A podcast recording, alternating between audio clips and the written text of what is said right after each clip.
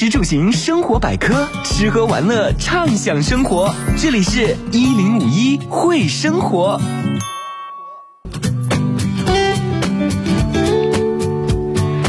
各位听众，大家好，欢迎来到金山广播电视台综合广播一零五一会生活，我是易翔。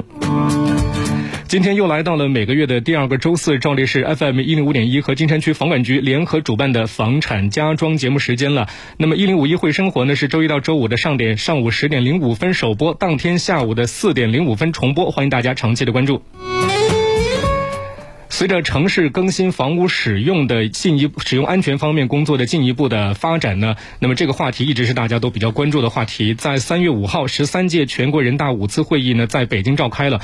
国务院总理李克强在政府工作报告中就提出，有序的推进城市更新，加强市政设施和防灾减灾能力的建设，开展老旧建筑和设施安全隐患排查整治，再开工改造一批城镇老旧小区。二零二一年的一月二十七号，上海市第十五届人民代表大会第五次会议呢批准通过了上海市国民经济和社会发展第十四个五年规划和二零三五年远景目标纲要。在纲要中，城市更新也被多次的提及。去年八月二十五号，上海市第十五届人大常委会第三十四次会议呢表决通过了《上海市城市更新条例》，并且于九月一号起正式施行。此次立法呢，意味着上海从地方性法规层面对推进城市更新工作进行了制度规范。同样也是于去年三月一号起施行的《上海市房屋使用安全管理办法》，上海市人民政府。令第三十九号，为了更好的保障房屋的使用，筑牢城市运行安全底线，提供了法治的保障。那么今天的节目呢，我们就将围绕着广大听众朋友们特别关心的城市更新以及房屋使用安全来做介绍。欢迎大家来关注，您可以添加关注我们的官方微信号“爱金山”，以及在手机下载的阿基米德、蜻蜓、喜马拉雅、上海金山四大平台在线互动。好，接下来我们来为大家介绍走进今天直播间的两位嘉宾。首先，第一位呢是金山区房管局副局长汤永辉，欢迎汤局，你好。你好，主持人好。嗯，感谢您。第二位嘉宾来自于金山区房管局房屋征收科副科长李和平，欢迎您，你好。主持人好，听众朋友们，大家好。嗯，感谢两位嘉宾来到节目现场啊，那也是非常做足了准备。在今天节目中呢，将会和大家来重点聊聊以下这些话题啊。我们先来给大家做一个简单的预告。首先呢，和大家来谈一谈城市更新的概念以及意义，然后和大家来说一说上海老旧住房城市更新改造的历程。旧区改造、旧住房更新改造有何不同？房屋使用安全责任人的界定以及责任义务，开展房屋安全检测鉴定需要满足哪些条件？检测确定为危房的又应该怎么办呢？那这些问题啊，都是跟我们日常生活当中有着密切的关联。那首先啊，我们从第一个问题开始请教，我们请汤局给大家来介绍一下啊。那么，呃，什么是城市更新？实施城市更新的意义在哪里呢？汤局？啊，城市更新呢，是指这个在概念上是指在本市建成区内开展持续改善城市空间形态和功能的活动。具体呢，包括这个加强基础设施和公共设施建设，优化区域功能布局，提升整体居住品质，加强历史文化保护，以及市政府认定的其他一些。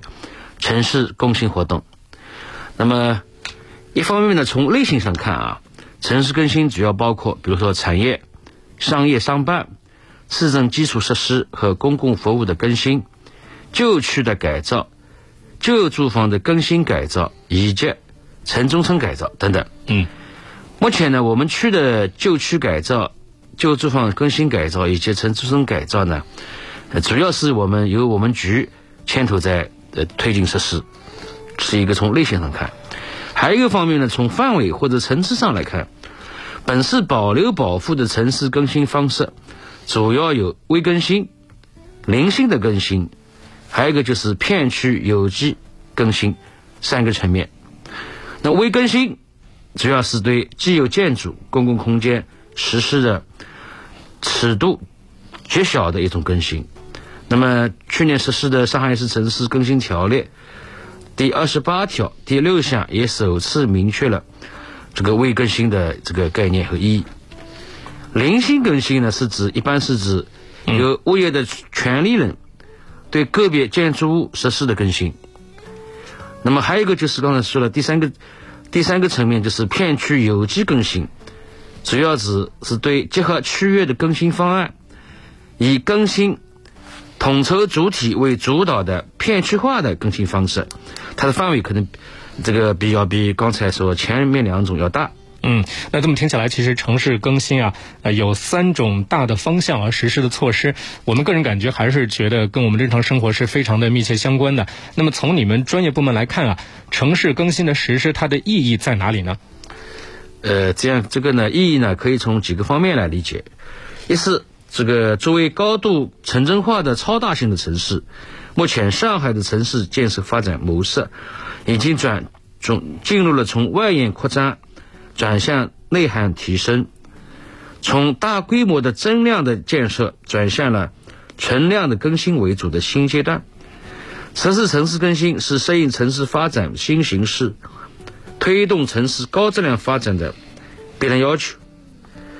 第二呢，这个意义呢是推动城市开发建设方式的转型，促进经济发展方式转变的有效途径。第三个意义呢是推动解决城市发展中的突出问题和短板，提升人民群众获得感、幸福感、安全感的重大举措。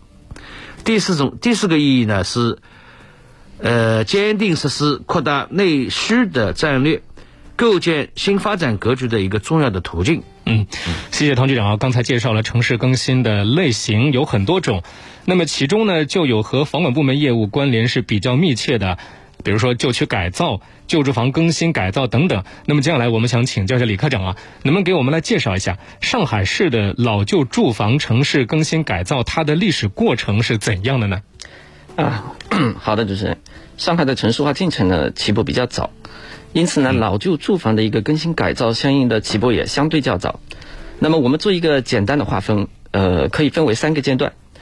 第一个阶段呢，是一九四九年到一九九零年间一个循序渐进、一个小规模实施的阶段。嗯，那么我们知道，从建国到二十世纪九十年代初，计划经济呢，在我们国家的这个经济体制中是占有一个主导的地位。我们住房呢，实行的是一个福利分房的制度。那么住房的建设呢，以国家投资为主。那么受当时这个各种条件的一个限制，那么这个时期的老旧住房的一个更新改造呢，是一个相对缓慢的一个过程。那么据有关的统计啊，这个时期旧旧里，也就是我们所说的旧式里弄，还有一个棚户简屋，占到了总总这个房屋这个房屋面房屋面积的一个百分之六十五左右。嗯。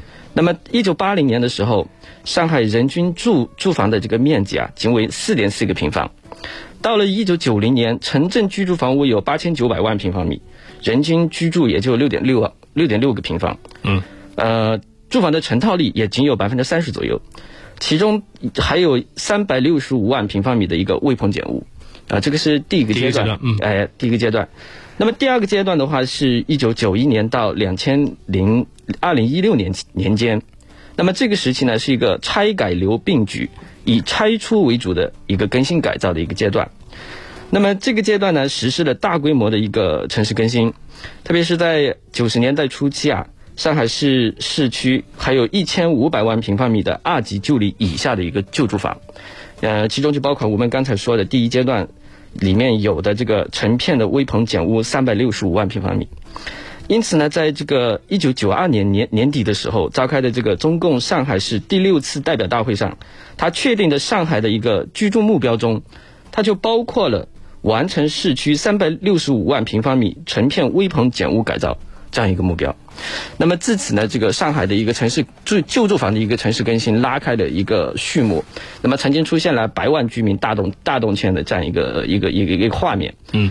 那么到了二十一世纪初，也就是二零二一年左右，二零二一年开始的时候，上海市在这个完成刚才说的这个“三六五”工程，也就是三百六十五万危棚简屋改造的这个基础上呢，开始了新一轮的旧旧区改造。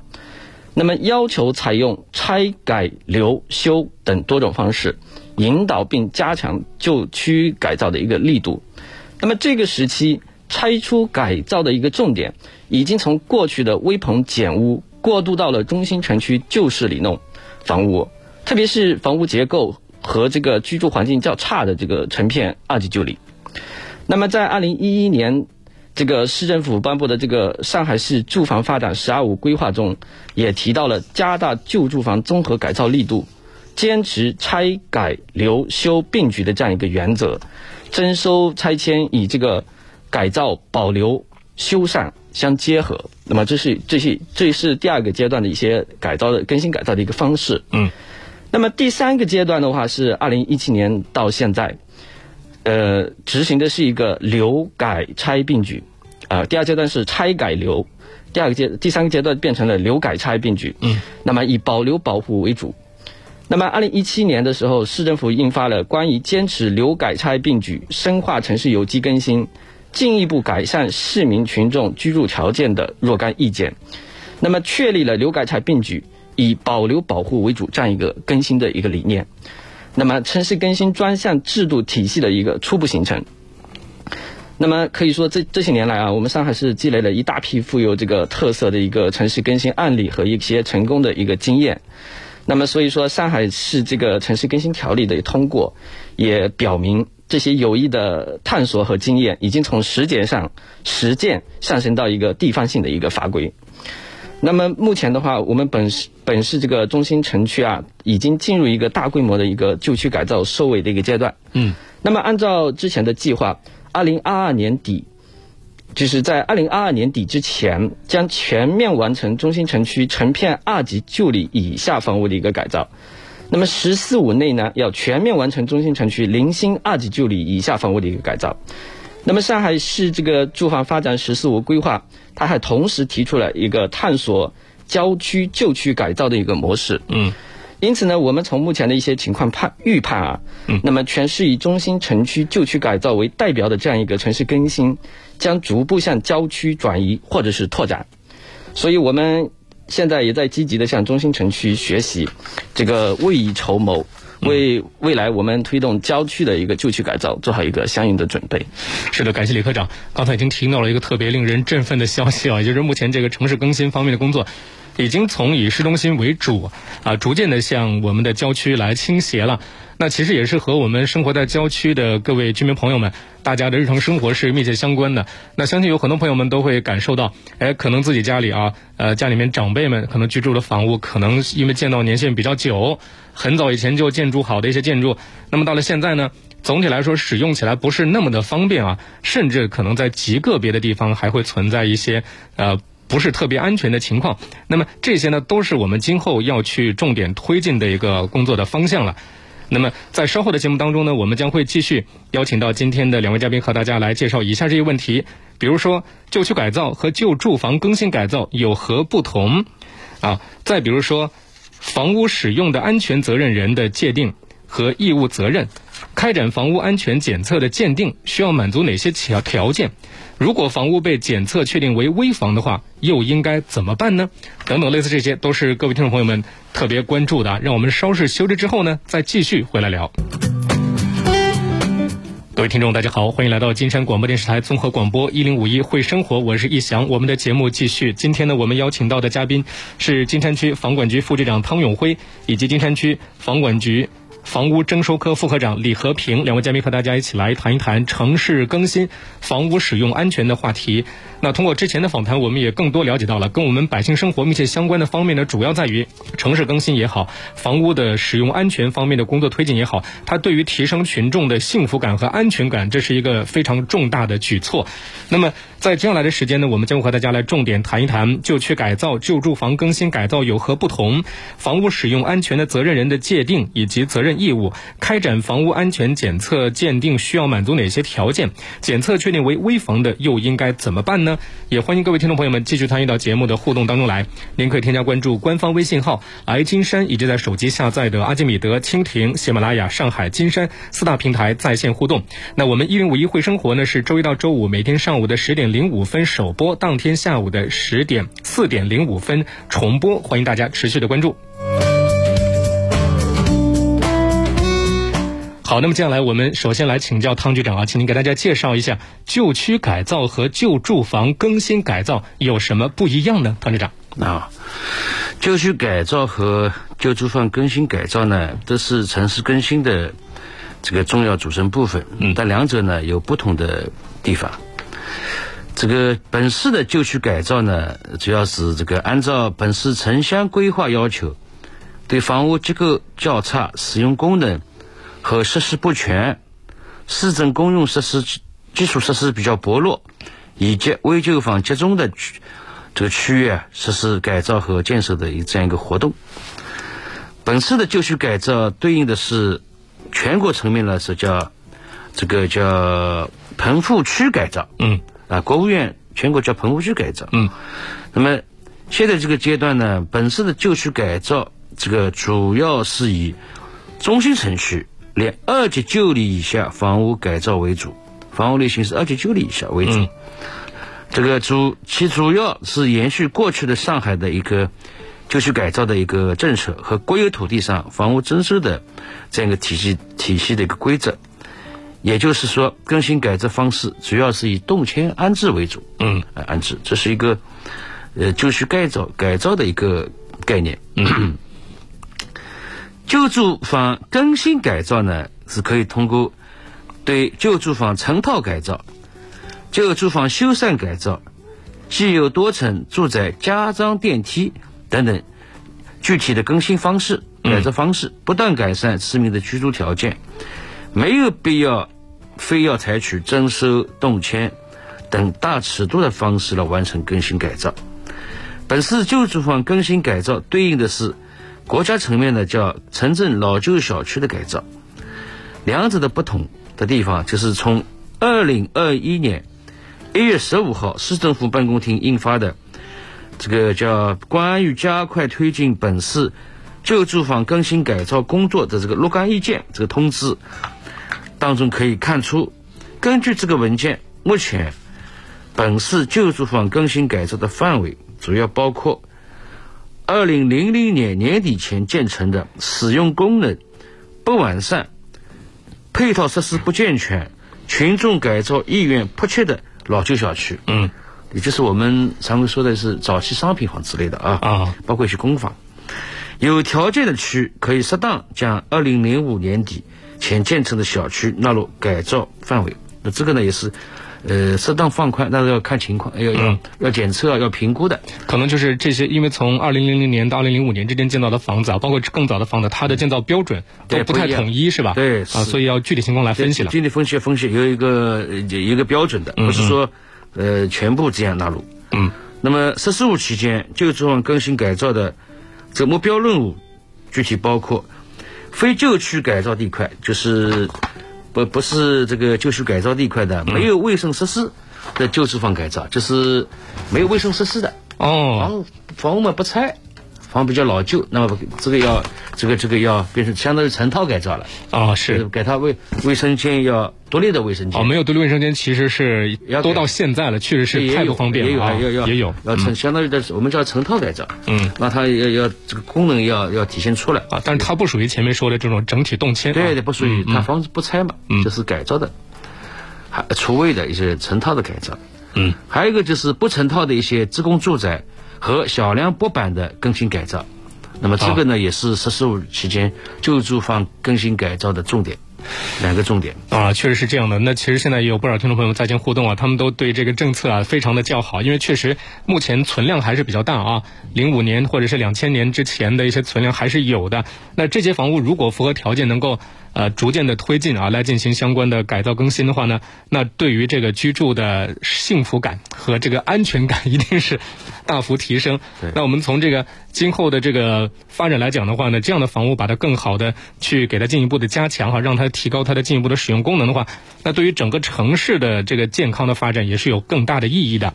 那么总体来说啊，我们讲这个城市更新，它都是为了满足人民群众美好的生活需要，使生活在城市里的人们呢有。一个高品质的生活环境，有一个安全的房屋来居住。那么，关于房屋的使用安全问题呢？接下来我们请李科长给我们来介绍一下，为什么要专门制定一个上海市房屋使用安全管理办法呢？哪一些房屋又纳入了这个办法的管理范围呢？这个问题啊，相信很多听众朋友们都非常的关注。李科长，呃，房屋安全呢是城市运行的一个主要的组成部分。本市的房屋呢有这样一些特点啊，呃，首先就是量大面广，嗯，类型多样，建造年代不一，使用情况复杂。那么长期以来，在这个房屋使用安全的管理上啊，重治危轻预防这样一个现象是始终存在的。嗯，那么存在所有权人主体意识、主体这个责任意识淡薄，特别是甚至在一些部分业主啊擅自改变房屋的用途，破坏一个承重结构，嗯，超标增加一个荷载，那么违法搭建等这些现象呢时有发生，房屋使用安全风险客观存在。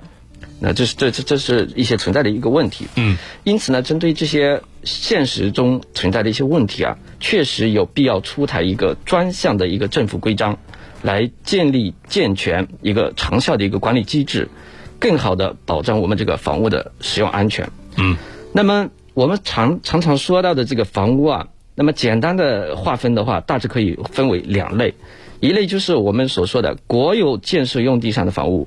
以及集体建设用地的房屋，通俗的来讲，就是我们城镇的房屋和农村的房屋。嗯，那么上海市房屋使用安全管理办法它的这个第二条啊，它明确将这个国有建设用地上合法建设并投入使用的房屋纳入了这个使用安全管理的一个范围。嗯，它是有个明明确的一个管理管理范围的。那但是呢，对于这个集体建设用地的上的房屋，也就是说，比如说我们所说的一个农村的一些宅基地啊，啊。这类的房屋，嗯，那么考虑到在建设的一个程序，它一个建设的标准，还有涉及到的一些物业管理等诸多方面呢，与我们国有建设用地上的这个房屋存在很大的一个差差异啊，嗯，因此呢，这个办法它在办法中明确了这个，比如说像这个农村。建设用地上的房屋啊，它的使用安全还有它的一个监督管理，由政府另行规定。是的，这里面还是要具体来区具体来分析来区别的对待啊。嗯那刚才其实也给我们非常重要的提了一个醒，呃，是房屋的这个所有权人他的主体意识还是有待于进一步的增强的啊、大家可能更多的关注还是这个房子是不是危房啊？是危房的赶紧要处理。那如果不是危房呢，可能有的时候真的就是，呃，他的重视程度没有那么的明显。对那这个方面确实也是存在一些隐患的。那一旦有有所情形出现之后呢，对于房屋的安全使用啊，包括它的居住品质的提升，是有很大的阻碍啊。那么说到这里呢，我们接下来就不得不请教一个问题了。那么房屋使用的安全这个问题啊，应该说是跟我们每一位居民都是息息相关的。但是如果说要谈到安全责任的归属的话呢，到底应该如何来区分呢？那这个问题我们想请教一下汤局长啊，到底谁才是房屋使用的安全责任人？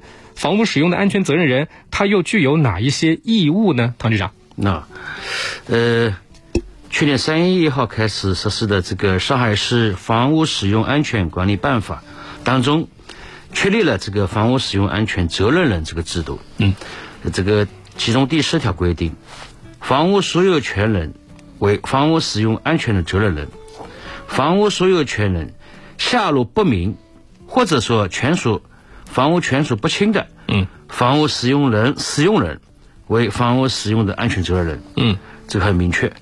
那么政府有些授权经营管理的，比如说一些公住呃公有房，嗯，对吧？和房屋管理部门依法代管的房屋，这种这两种，它的房屋的经营管理单位为房屋使用安全的责任人。嗯这个其实上相当于对一些公房、私房等等一些都明确了。嗯嗯。一个其实房屋使这个使用房屋使用安全责任人这个。啊，这么听下来，就是通常情况之下，我们讲呃正常常规的商品房，一般就是产权证上所有人嘛，对。啊，他就是安全责任人。啊，不论说是你要出租或者说做其他的一些用途的话，这个只要你是产证所有人，对。那绝对是逃不掉的，是吧？对对对。啊，你是有义务的啊。对。那请你给大家介绍一下，呃，根据刚才所说的《上海市房屋使用安全管理办法》的规定啊，那么这样的责任人他的义务是如何来界定的呢？嗯，刚才说了，这个责任明确了。那么这个那个义务，责任人的义务包括哪些呢？嗯，一种一个就是按照责任的义务啊，一个就是按照房屋的实际用途、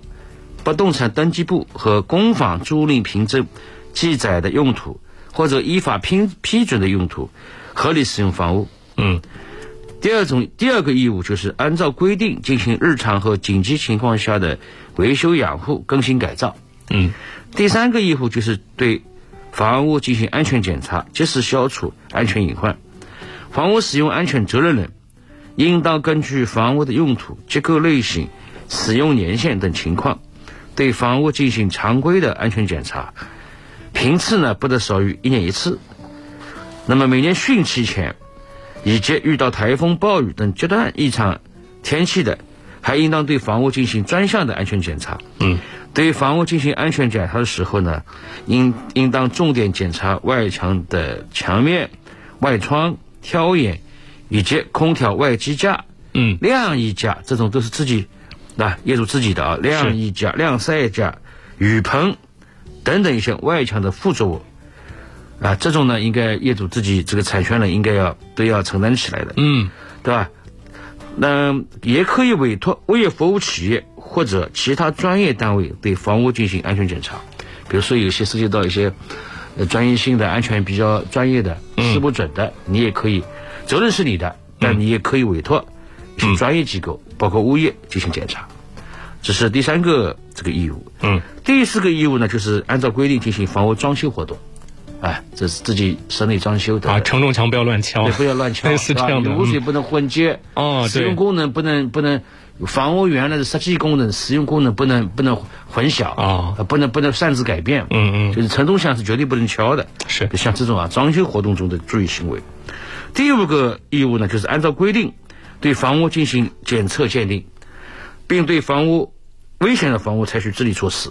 呃，这个就是如果发现了，如果这个疑似的，你要这个进行要你自己的房屋自己要检测呀，检鉴定，哦。哎，自己要检测鉴定。如果啊，如果并且根根据检测鉴定的情况，你要落实措施。嗯。第二个义务呢，对按照规定进行白蚁的房子，就是白的蚂蚁，白蚂蚁就是一些一些一些房柱啊、柱啊。房中啊进行就是虫害啊虫害嗯。哎，特别是木头房子，木结构比较多的这种房子。呃，还有一种其他，比如说要配合义务呢，就是配合有关部门、属地的政府开展这个房屋使用安全的监督管理，要配合政府部门，要、要要要接受他们的政府部门的监督管理。有这个配合的义务。义务，对，嗯，对对。啊，刚才提到的这七个方面啊，其实每一条好像都跟我们的日常生活是密切相关的。其中有一些个人感觉还是蛮重要的，比如说第一个方面，刚才汤局提到的，就是要按照房屋设计的用途来进行使用。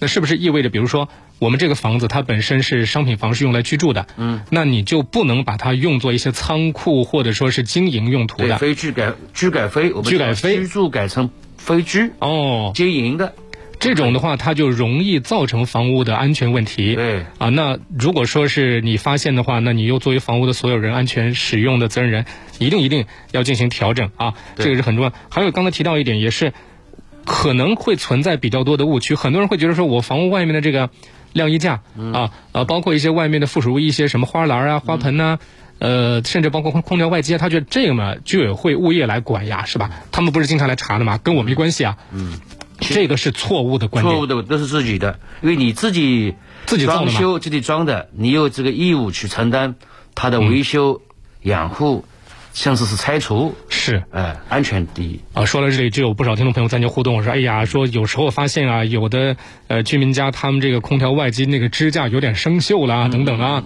这个确实是个大问题，大家还是要呃定期的进行检查啊，看看它所使用的材料是否合适，有问题的话及时的进行整改。”那么好了，各位听众朋友们，您正在收听的是金山广播电视台综合广播一零五一会生活。今天呢，又到了每个月的第二个周四，是由本台 FM 一零五点一和金山区房管局联合主办的房产家装节目。本期节目和大家来重点关注城市更新、房屋使用安全的话题，也欢迎各位呢继续参与到节目的讨论当中来。您可以添加关注官方微信号“癌金山”，以及在手机下载的阿基米德、蜻蜓、喜马拉雅、上海金山四大平台在线互动。那么在稍后的节目中呢，我们将会和大家来重点的聊一聊开展房屋安全检测鉴定需要满足哪些条件，检测确定为危房的又应该怎么办呢？让我们稍事休息之后再继续回来聊。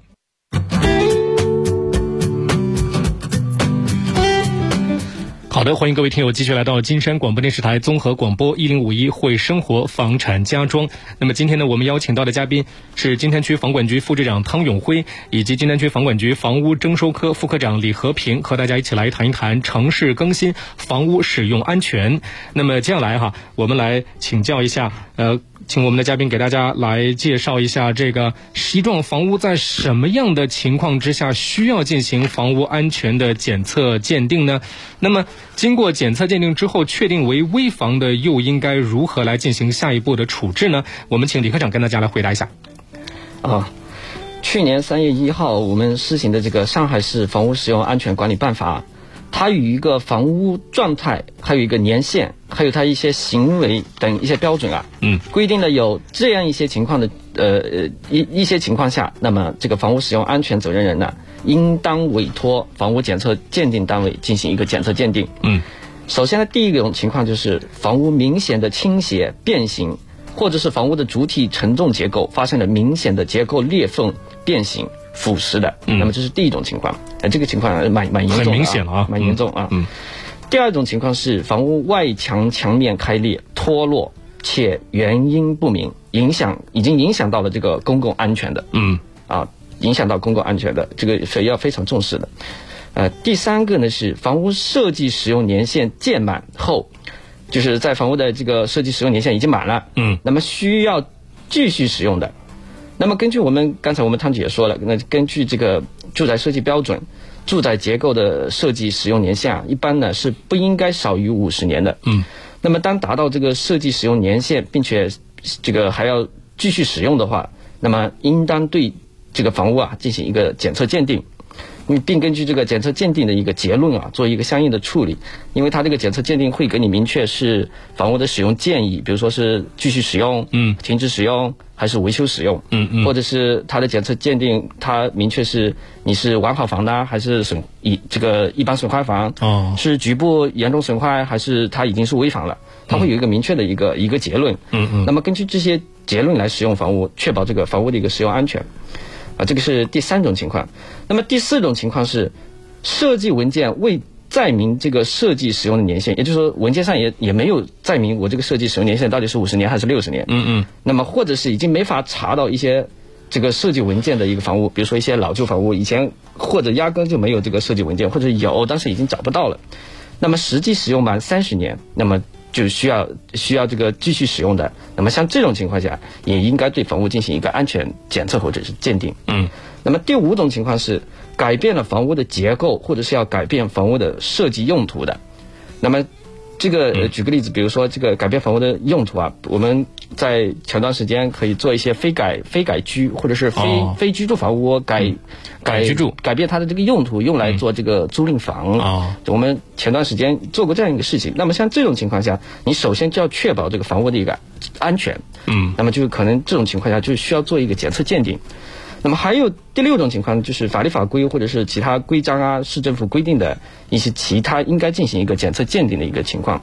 好，那么这个是什么什么情况下需要进行一个房屋安全检测？嗯，六种情况啊，六种情况。那么刚才说到这样一个问题，那么如果经检测鉴定确定为危险的房屋，那么应该怎么办呢？我们在三月一号施行的这个上海市这个房屋使用安全管理办法啊，它。一方面，它既规定了这个房屋使用安全责任人的一个治理责任，那么经检测鉴定确定为危险房屋的，那么你是个房房屋使用安全责任人，应当按照有关的规定和这个刚才说的这个检测鉴定的报告，他提出的这个处理意见进行一个治理。那么未按照规定和这个处理意见进行一个治理的房屋。不得继续使用。嗯，啊，这个是一种情况。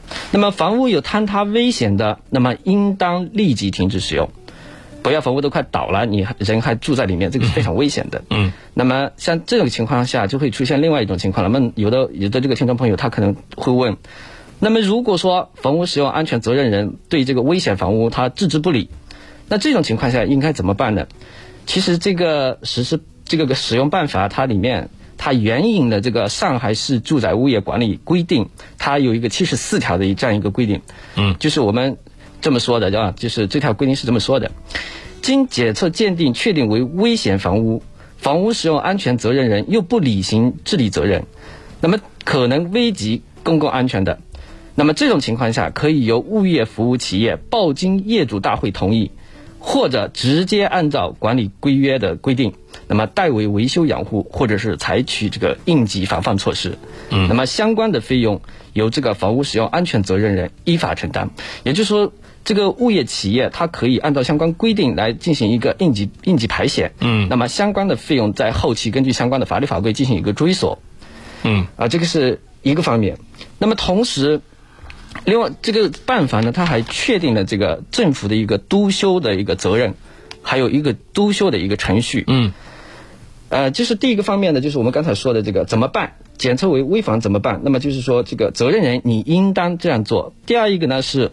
那么政府要督促这个责任责任人这样做。嗯，政府有这个监督责任。对，一个监督的责任。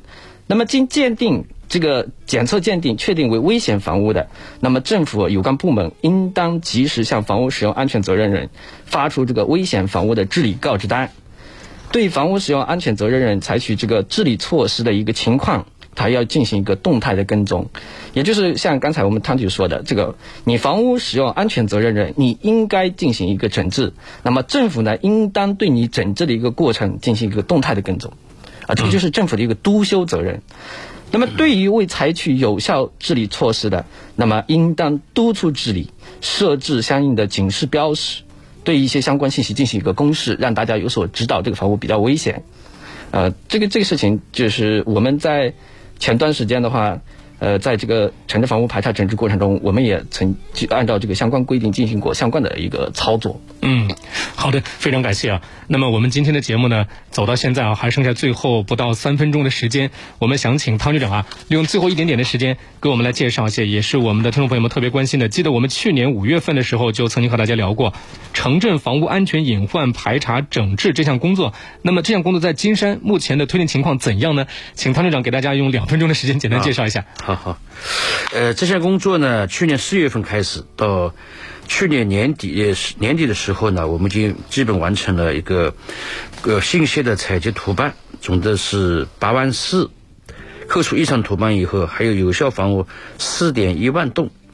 经初步判断，存在一般损坏房的五百九十五栋，嗯，那个需要专业排查的要一百五十七栋，还是全市面上还是蛮多的算。呃，其余的就是为完好房和基本完好、基本完好房。嗯，下一步呢，我们只要做好两个方面工作：一个呢，在去年排查基础上，全区数据进行质量检查核实和查漏补缺工作；第二项呢，就是对初步判断为需要专业排查的房屋，由街镇所在工业区委托于相应资质的专业机构进行房屋安全性的评估。这个。